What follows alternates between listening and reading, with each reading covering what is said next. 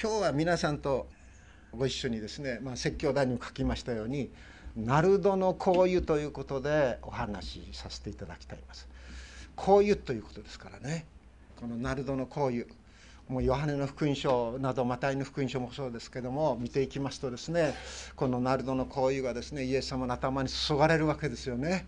そうしましたらそのお部屋はですね香油の香りでいっぱいになったっていうんです。実は私今日香油持ってきました。これ。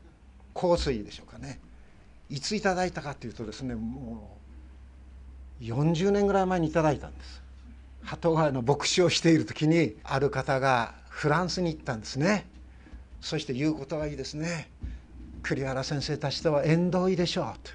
こういうを買ってきましたからってんでこういただいたんです。それがまだあるんですね。そしてですねこうやってこうあの振り付けるとね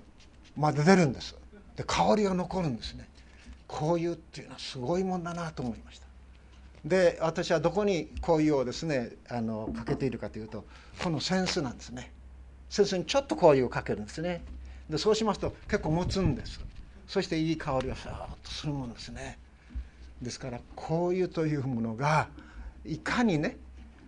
あのこう腐らないものであるかこういう自身が。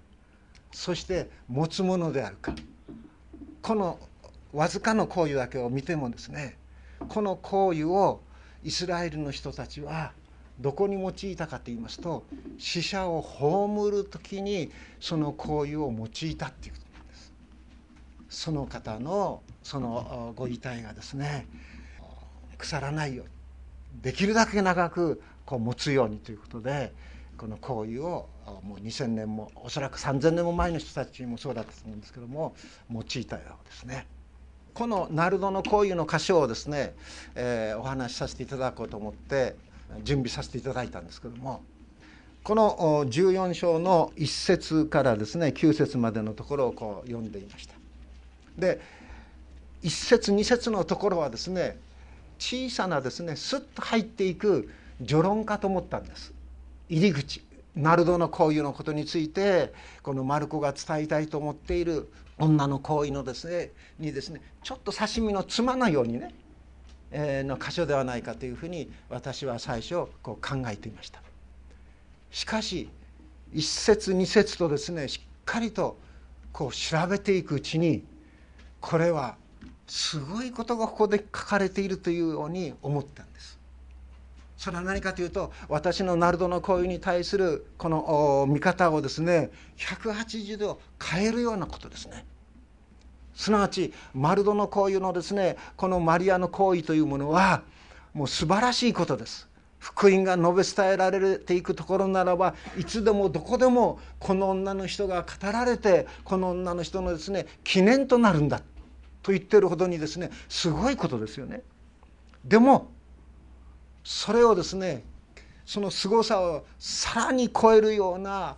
神の御手の不思議な技というものが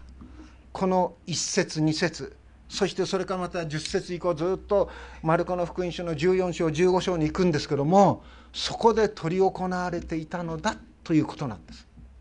すなわちどういうことかと言いますと福音。福音というのはイエス・キリストの上に起こった出来事ですね。事柄ですね。でそのイエス・キリストの上に起こった出来事福音はどのように実際に行われたのかということを私たちは毎週のこの使徒信条の中で常に繰り返し繰り返し言っています。すなわちここでですねイエス・キリストを信ずと書いてあります。でしょ？その後乙女マリアより生まれはい。ポンテオ・ピラトのもとに苦しみを受けなんですかポンテオ・ピラトのもとに苦しみを受け十字架につけられるんです。すなわち福音はイエス・キリストの上に起こったあの出来事は世の片隅のですね人のこの目にですね見えないその隠れたところで行われたのではなくて公の場でポンテオ・ピラトというですね時のローマのですねパレスチナをですねこの管轄するその指導者のもとで公の場で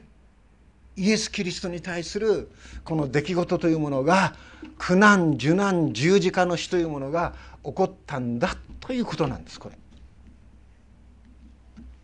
本来ならばですねこの箇所をこう見ていきますと14章の1節2節のところを見ていきますとイエス・キリストをですね殺そうとするイエス・キリストを殺害しようとするそういうですねその時のこの祭司長立法学者長老たちすなわちイスラエルの主な指導者たちはこのようには考えてはいないんですね。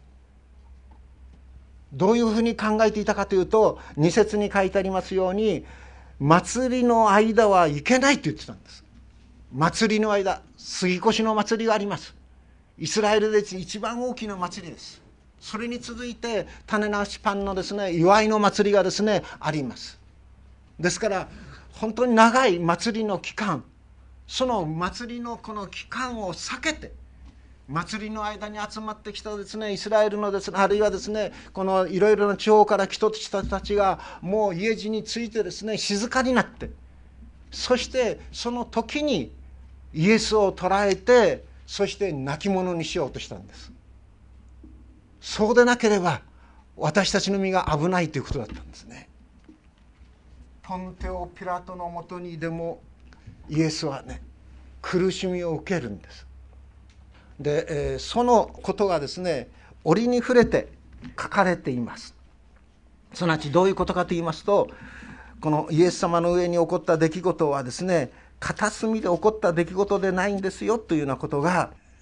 言われているんですけども人の働きの26章の26節です。パウロという人がですね捕らえられてね、アグリッパ王あるいはフェストというですねこの指導者の前でですね弁明するところなんですがそこの中でですねこう言っているんですね。王はこれらのことをよく知っておられるので王に対して私は率直に申し上げているのです。これらのことは片隅で起こった出来事ではありませんからっていうんですね。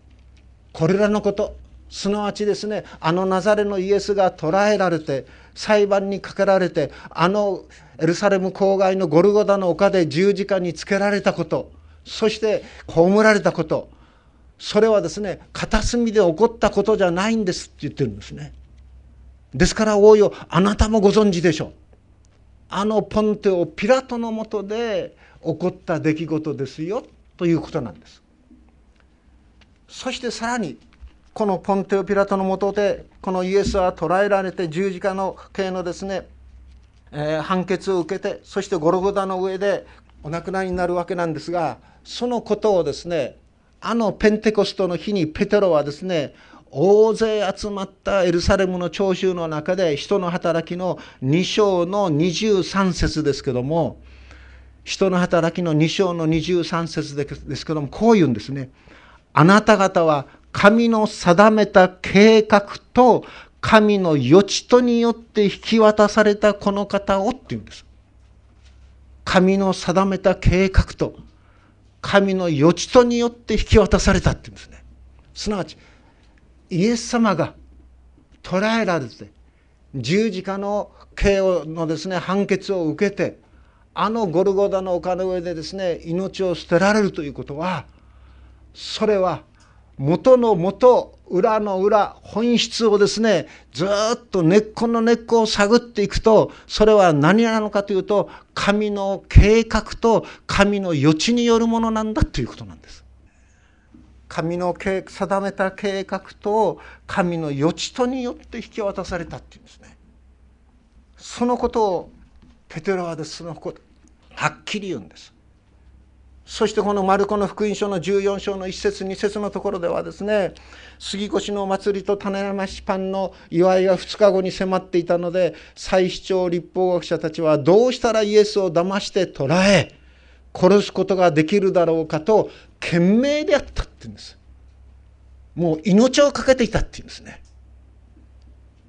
なぜならば彼らは祭りの間はいけない。民衆の騒ぎが起きるといけないからと言ってたっていうんですね。この杉越の祭りの間にそういうことを起こしたらですねイエスに対する評判というものがこのエルサレム中にですね本当に行き渡って人々のですねイエスに対する期待というものが高まっていった。そういう中でイエスを捉えてそして亡き者にしようとしたとするならばイエスに追従する者たちが私たちに反乱を起こしてそして私たちの国民もあるいは私たちのこのパレスチナのその地域ももう完全にローマのですねによってですね滅ぼし尽くされてそして民族としての一体感もなくなってしまうであろう。それで彼らはですね祭りの間はいけないからと話していたっていうんですね。でも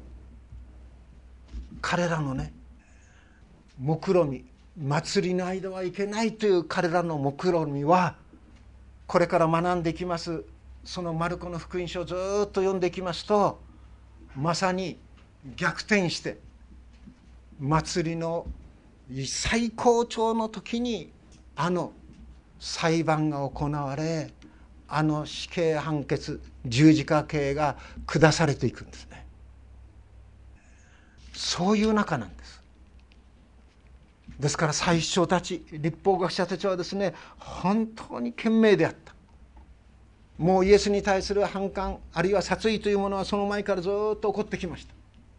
そして彼らはですね指導者ですから策に策を練ってですねそして彼らはですねことを成就しようとしていたわけです。それが大祭司カヤパのあるいはまたカヤパの取り巻きの人たちのことを見るとですねそうだそうだということでことが運んでいったわけです。でエルサレムにイエス様はやってきますよね。1週間最後の1週間見ますとですねエルサレムに来ました。そしてエルサレムの町でですねさまざまなことがですね戦われます。ね、前回一軸の木の教訓も学びました。あるいはですねその前にイエスの権威についてですね尋ねられ尋ねられたんですけどもイエス様のこの権威というものがどういうものであるかについて彼らはですね本当に神戸を垂れたある意味はですね殺意をですね内にひしめて逃げざるを得なかった税金問題にしても復活の問題にしてもイエスを何とか罠にかけてですねイエスを亡き者にしようとするんですけどもできなかった。で何とかイエスを捉えようとするんですけども捉えられなかった。でもこのまま放置しておいてはいけない。ということで彼らは懸命に血眼になって何とかイエスを葬り去る手段はないものかと練りに練っていたということですよね。でそういう緊迫した状況がこの続くんですけどもその状況の中でこの福音書はですねベタニア村でのこのマリアこの一人の女というのはですね他のヨハネの福音書などを見ていきますとマリアだということが分かるんですけどもその交友のこの出来事がをここで挿入するんですね。時間的に言うとこのベタニア村でイエス様が頭に恋を捧げられたのはもう杉越祭りが杉越と種まし藩の祝いが2日後に迫っていたよりもその前なんです。すなわち2日後に迫っていたということですから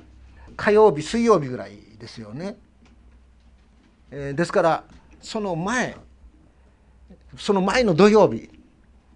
安息日の日ベタニアでイエス様とのご一行はですねベタニアのそのマリアの家のところあるいはマルタもそうですこのところにいました。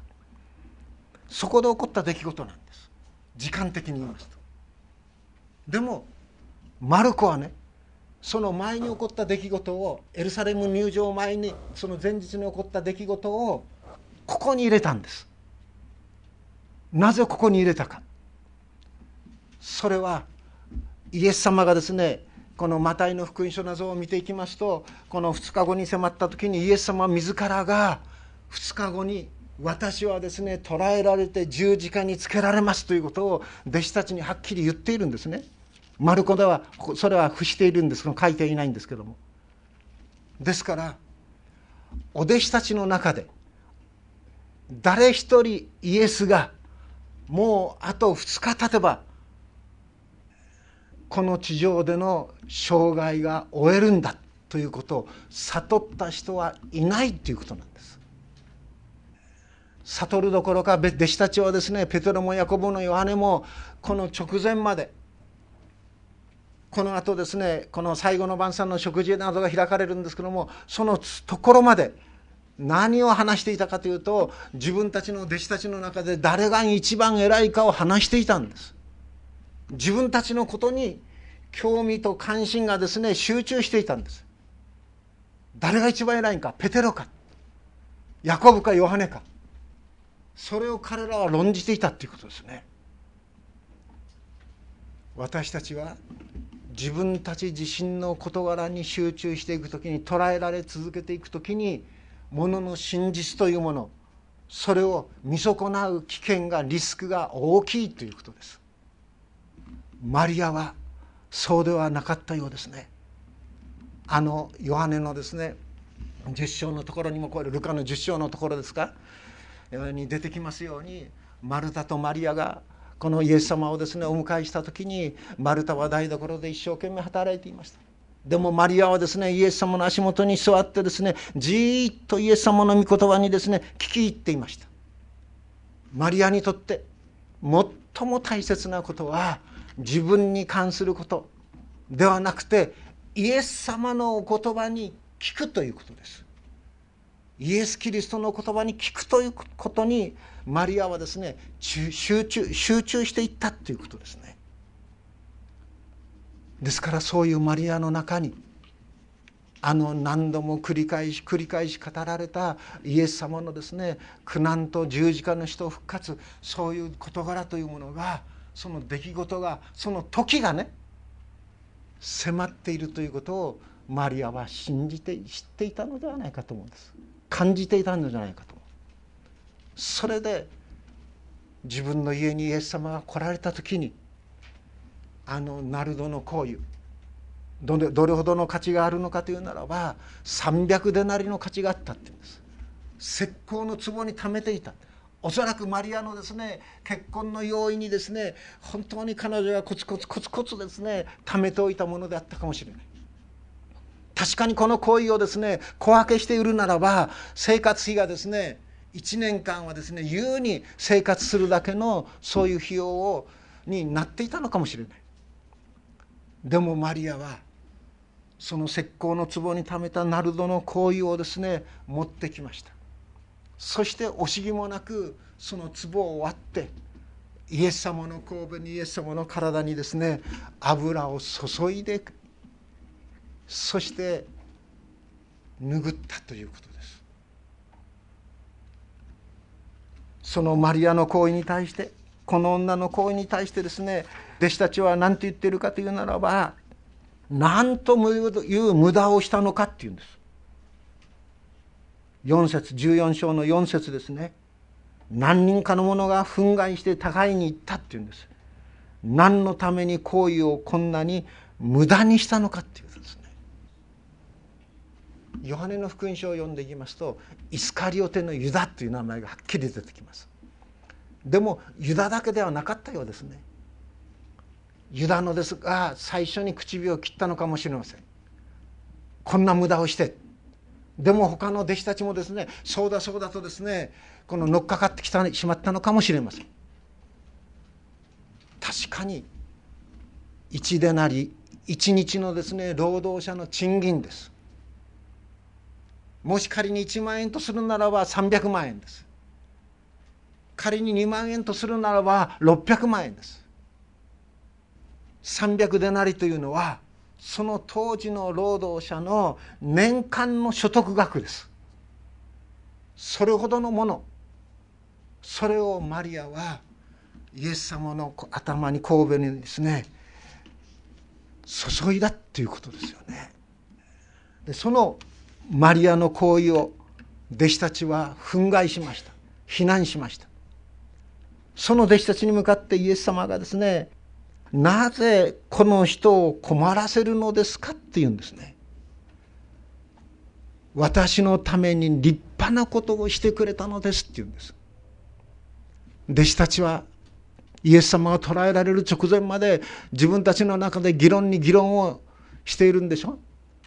誰が一番偉いかそんなことにしか興味がないでもこのマリアは自分にできる精一杯のことをここでしている。イエス様はそれを受け止めて私のために立派なことをしてくれたのですって言うんですね。確かに貧しい人たちに施しをすることは大切だ。でも貧しい人たちはいつもあなた方と一緒にいるではないか。しかし私はいつもあなた方と一緒にいるわけではありません。私たちが、私があなた方と一緒にいるのはあと数日ですということです。そして8節この交友の注ぎはどういう意味かというならば、埋葬の用意だっていうんですね。埋葬の用意にと私の体に前もって油を塗ってくれたのですっていうんです。イエスの十字架の死を目前にしてマリアはその用意をしてくれたんだっていうんですね。神の子なるお方が前回お話ししましたようにまことに神の子なるお方が人となってこの世に来てくださりそして子もあろうに捕らえられてそしてですね十字架系のですね判決を受けてあの十字架で命を捨てるというその出来事は太陽が暗くなり月が光を放たなくなり空の星がですねこの地に落ちてくる天変地そういうですね出来事以上の創造主なる神の御業なんだということですこれ。埋葬の用意に。ただマリア一人だけです。イエスの神戸にあのナルドの香油を注いでくれたのは。まことに詩篇の23編の中にありますようにね。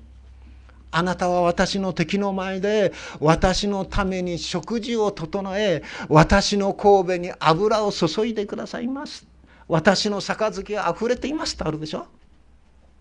誠にイエス・キリストをですね取り巻く状況はですね本当に敵だらけですよね。そういう状況の中で本当にこのマリアは神はですねこのマリアを通してイエスの神戸にですね油を注ぐ。埋葬の用意をするんです。その信仰をそのありたけの心の真実を思いをですね神は受け止めてくださって。そして私の杯は溢れていますって言うんですね。イエス・キリストのその心の中にある喜びというものはイエス様はここではっきりとはおっしゃってはいないですけども本当にですね心にしみ入るような感動喜び感激をイエス様は受けていた。埋葬の要因と前もって私の体に油を塗ってくれたんだっていうんですね。そしてこの油注ぎというものはただ単に埋葬の用意だけではありません。油を注いでイスラエルはですねどうしたかというと油注が預言者に油注がれたものを王として立てたんでしょ。王はですね油注がれたという意味ですよね。メシアという言葉ヘブル語もそれはももともとは油注がれたものということです。そのメシアのというこの発音がギリシャ語になってキリストになったんです。ですからキリストとは油注がれたものです。イエス・キリストとはすなわちイエスは油注がれた王であるということです。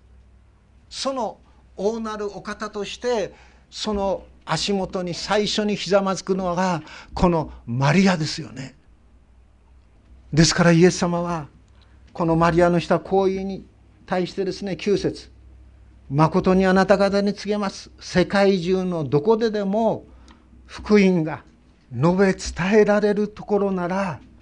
この人のしたことも語られてこの人の記念となるでしょうって言うんでしょ福音は私たち信仰者のね他の人から見るならばなんでこんな無駄なことをするのか。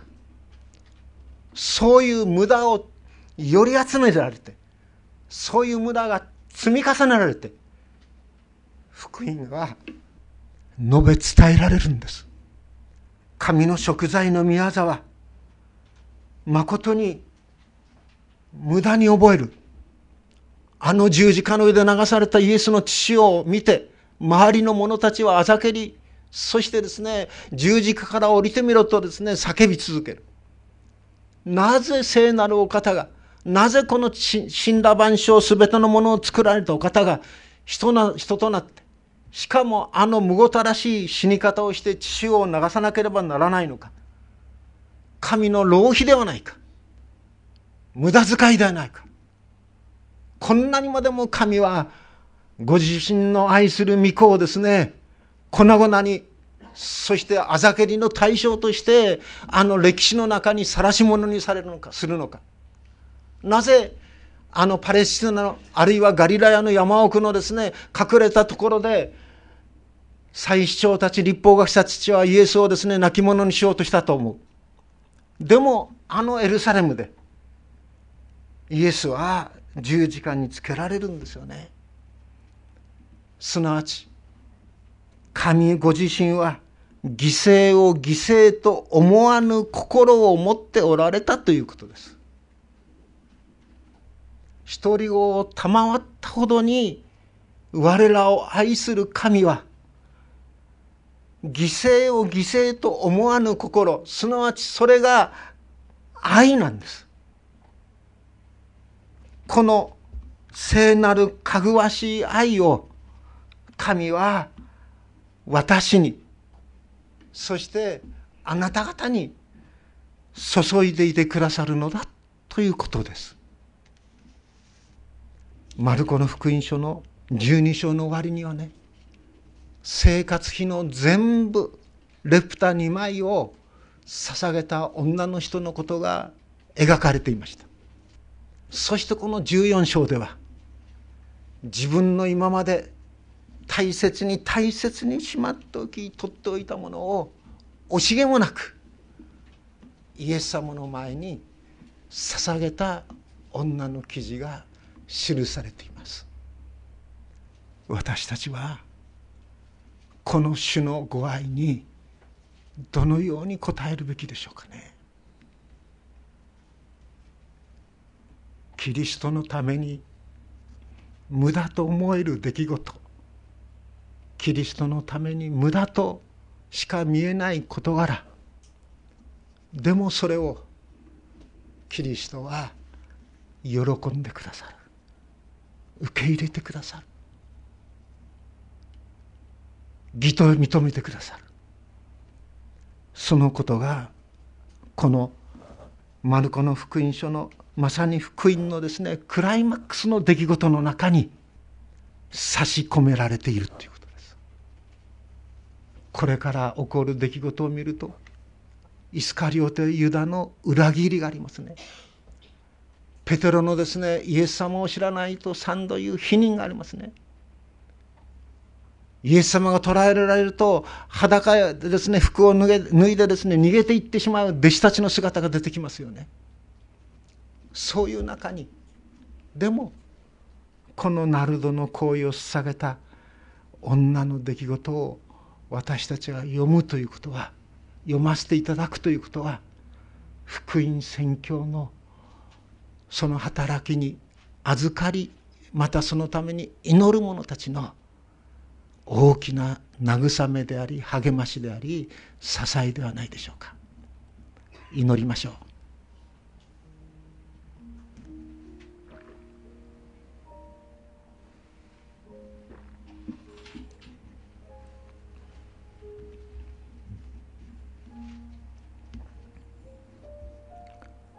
天の父なる神様まことに私たち自分自らを見まするのになぜこのようなものにあなたは目を留められるのかと詩篇の作者のように神様思うことでございます。虫けらに等しいまことに海岸にあまたある砂浜の砂の一粒に等しい我らであることを思います。でも天の父なる神よ。あなたはすべてのものが滅びることを望まず本当に悔い改めてイエスを信じ罪許されて永遠の命に預かりその命に生きることを願っておられる主であることを覚えます。神は実にその独り子を賜ったほどにとありますように。まことに私たち一人一人をこよなく愛し日ごとにその愛を注ぎ続けんとしていてくださることを覚えます。鈍き愚かな我らですが心の目が開かれてその愛を悟り知ることができるようにそして無駄と思えるその事柄をもあなたに委ねて神様信じ従っていく者たちとしてまたその教会としてなお私たちを整えてくださるようにお願いをいたしますなお続けてあなたが御言葉を通して我らを導き照らしそして身元へと引き上げ続けてくださるようにキリストイエスの皆によって祈ります。アーメン